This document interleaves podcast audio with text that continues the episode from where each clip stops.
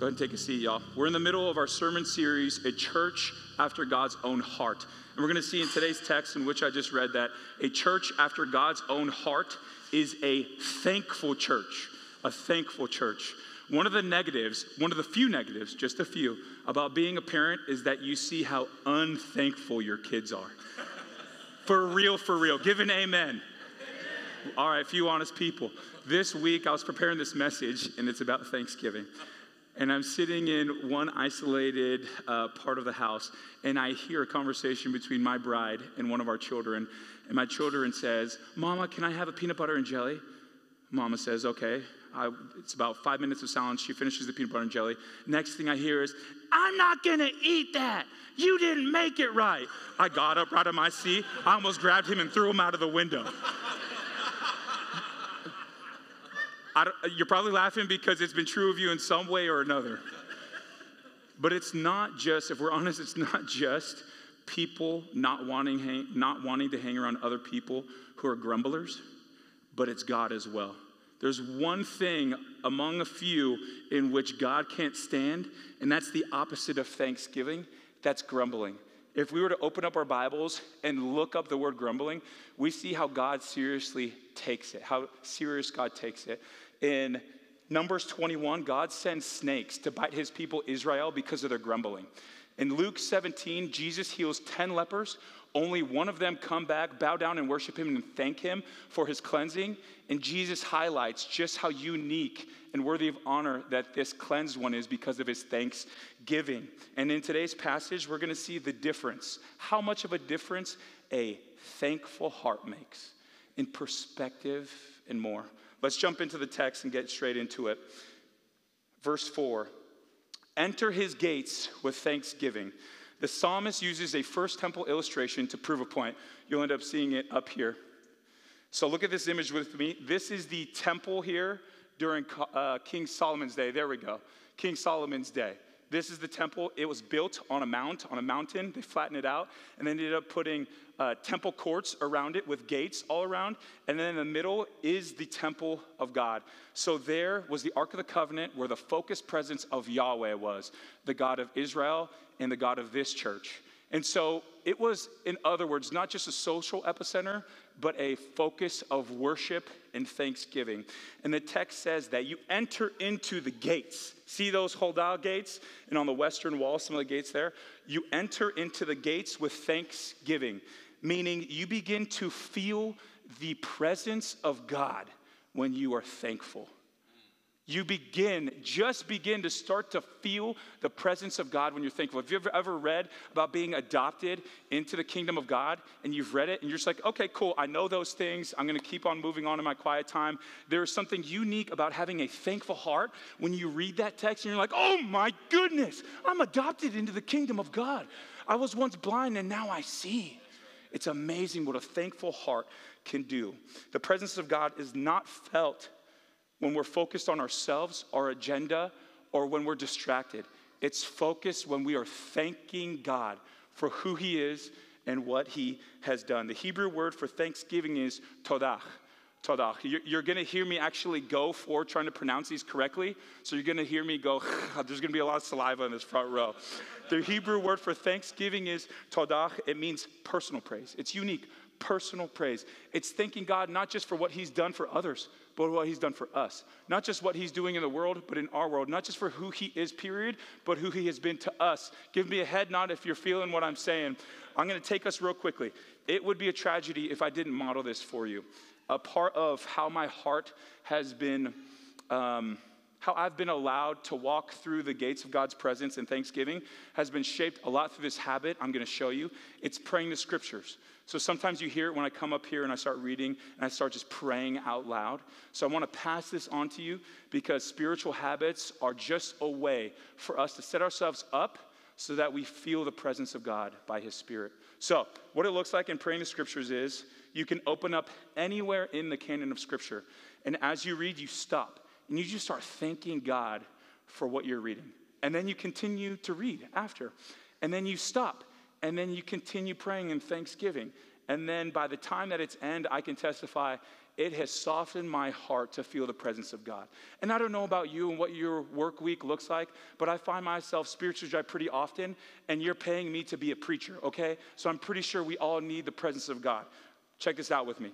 This is just to show you can go anywhere in the text and thank God for something. We're first, first Peter 2 right here.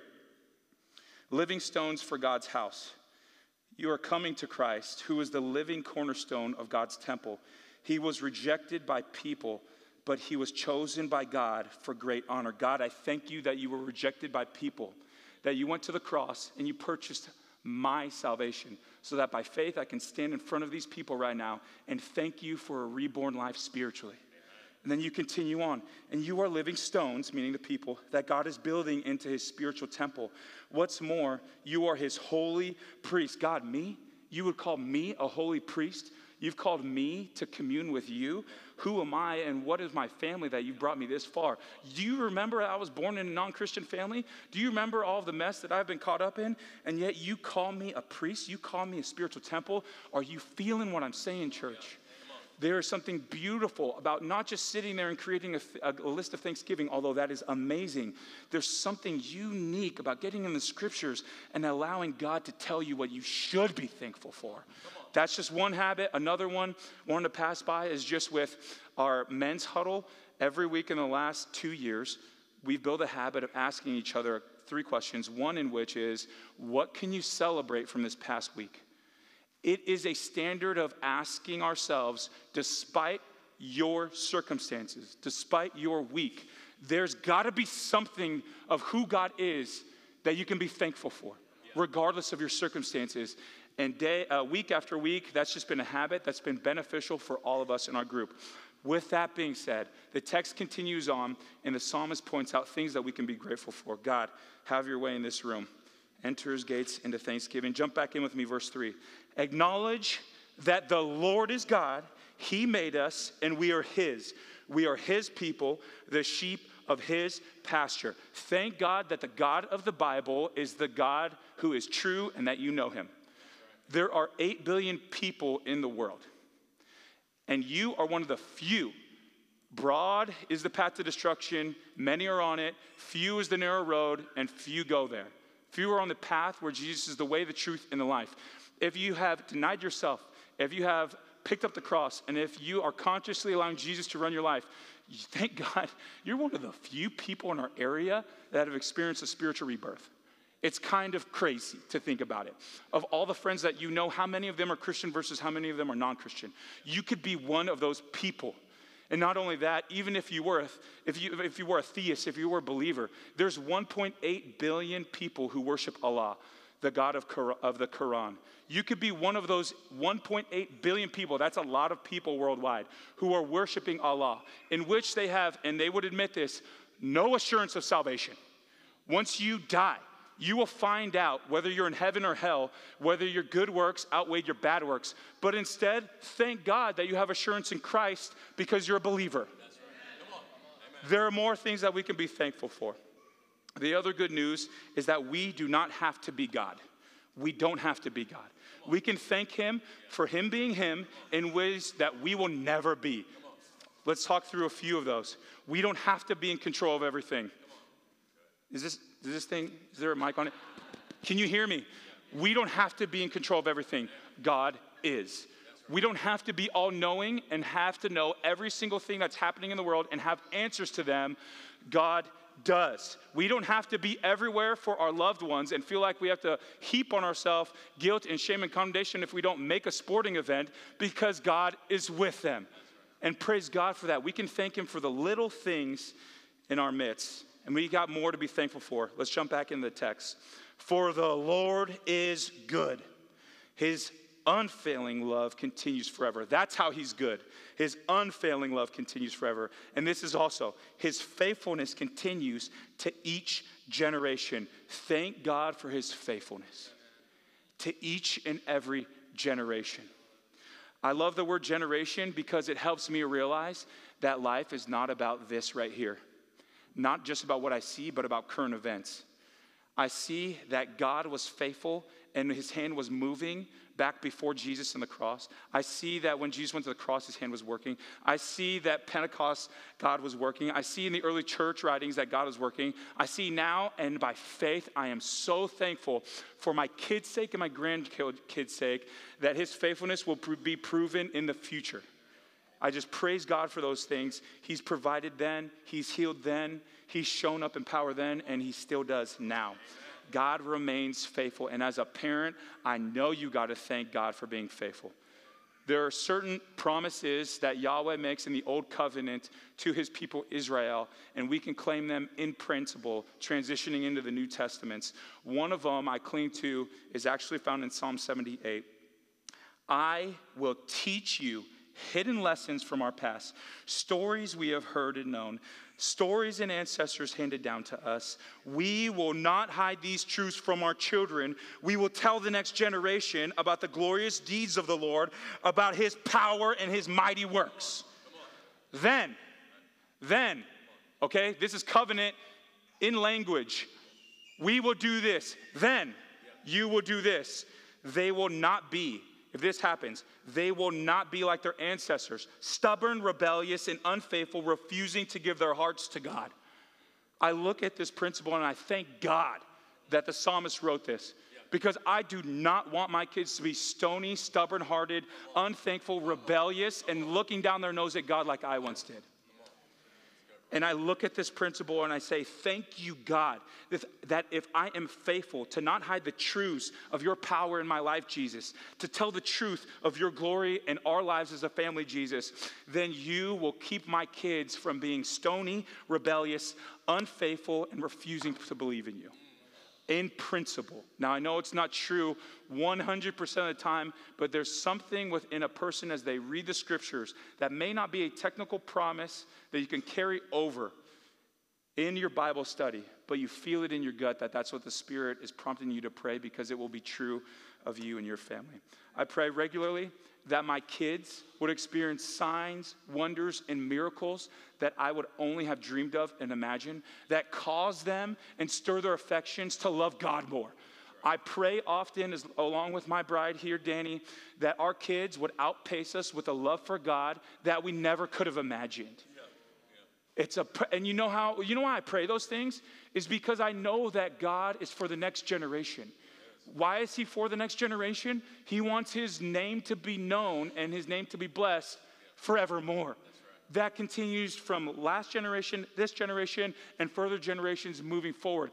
That's why you can pray with certainty that God wants to hear those things, parents, and He will answer them with a yes and amen.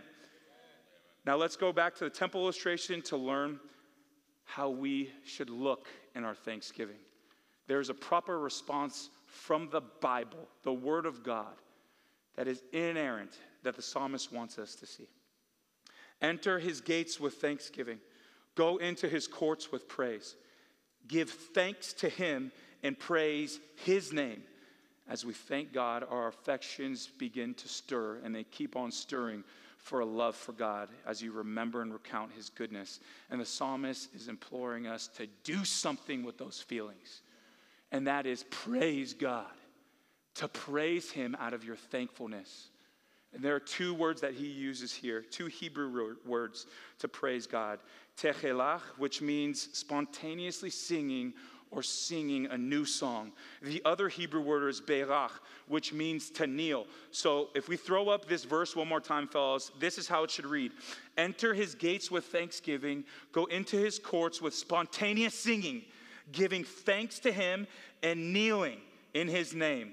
The psalmist is exhorting us to do something with our thanksgiving, specifically singing a new song, a spontaneous song, and moving your body, kneeling in this context. Let's read the rest of the verse. It's not just isolated here, but the rest of the verse, majority of it is showing this expression of God. It is worship and thanksgiving. Shout with joy to the Lord, all the earth. Right when I was, shout to the Lord. Uh, you didn't know your boy could sing. sing. That just comes through my mind as I was prepping this. Shout with joy to, that's a side note. Let's get refocused. Shout with joy to the Lord, all the earth. Worship the Lord with gladness. Come before him, singing with joy. A thankful heart expresses itself in worship, and worship moves our bodies. And I, just going back to the passage, shouting, worshiping, gladness, singing with joy, there are things worthy and unworthy of that type of expression.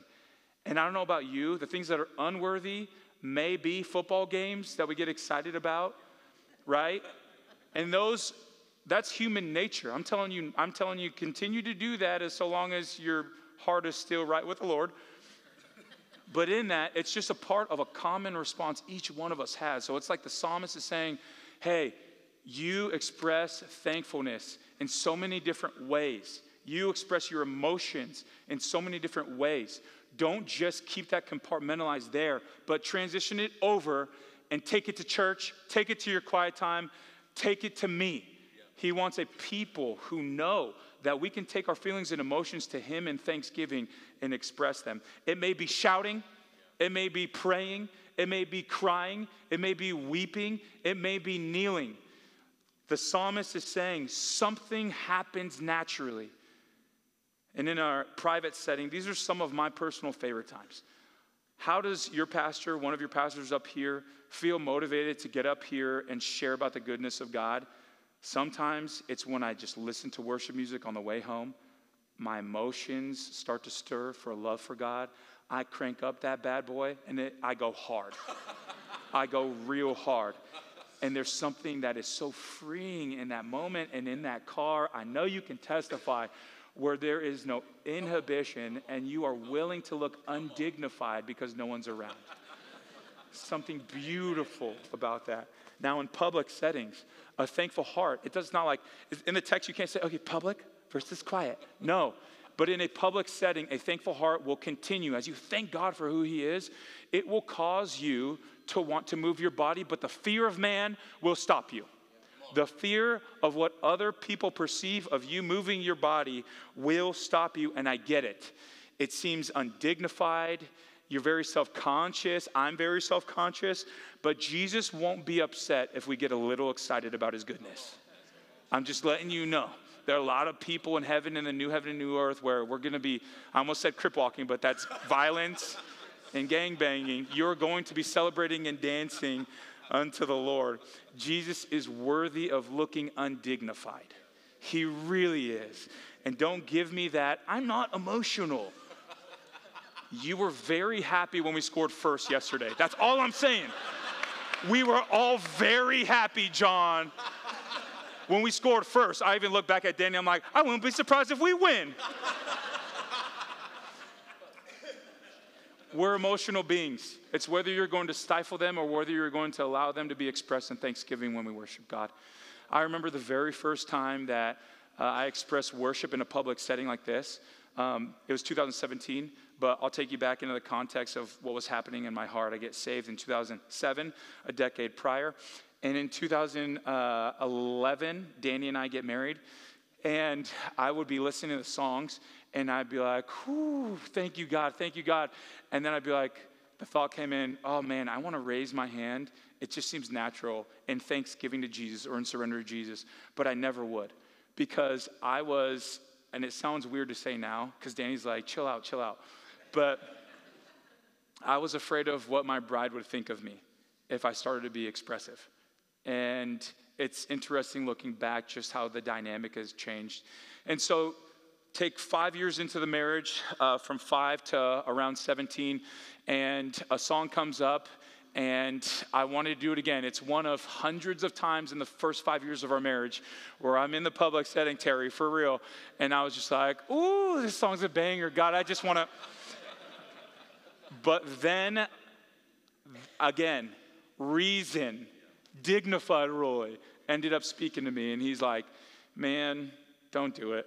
You're just going to put focus on yourself, so on and so forth. And then a voice came in my thought life that was so from God, and the Holy Spirit said this If you can't obey now, why would you obey in public outside of the church? And I'll take you to what was happening in my heart. You see, God was stirring my heart to be more effective ministering to people outside of the church rather than just coming in on Sundays. And he was trying to mature me and, and, help me realize that the five years prior, every time that I wanted to worship God, that was him blessing me and him saying, I'm stirring your heart for me, pursue me, show expression. It just came natural. So every time I stifled him, he helped me realize in that moment that for me, personal conviction, that I was disobeying God and hardening my heart. And so in that moment, I realized it was an obedience issue between me and God if I've been stifling him that often. And so I remember that day, my first hand was like this. Next week, hand was like this. Week after, hands were up here. Week four, hands were up here. Week five, it was dance time. And I've never been back since. never been back since. The freedom of the Lord and actually expressing what was in me ended up fueling a bunch of my obedience. Conversely, it, it, it, really did bless how I related to God. And this passage is calling us to remember that God has given you emotions. Out of thanksgiving, when your emotions are being stirred, He is telling you, hey, there's an expression that you could show in which you can enter into another, of con- another level of contentment and thanksgiving as you express your body. What's happening inwardly, you're expressing outwardly and showing.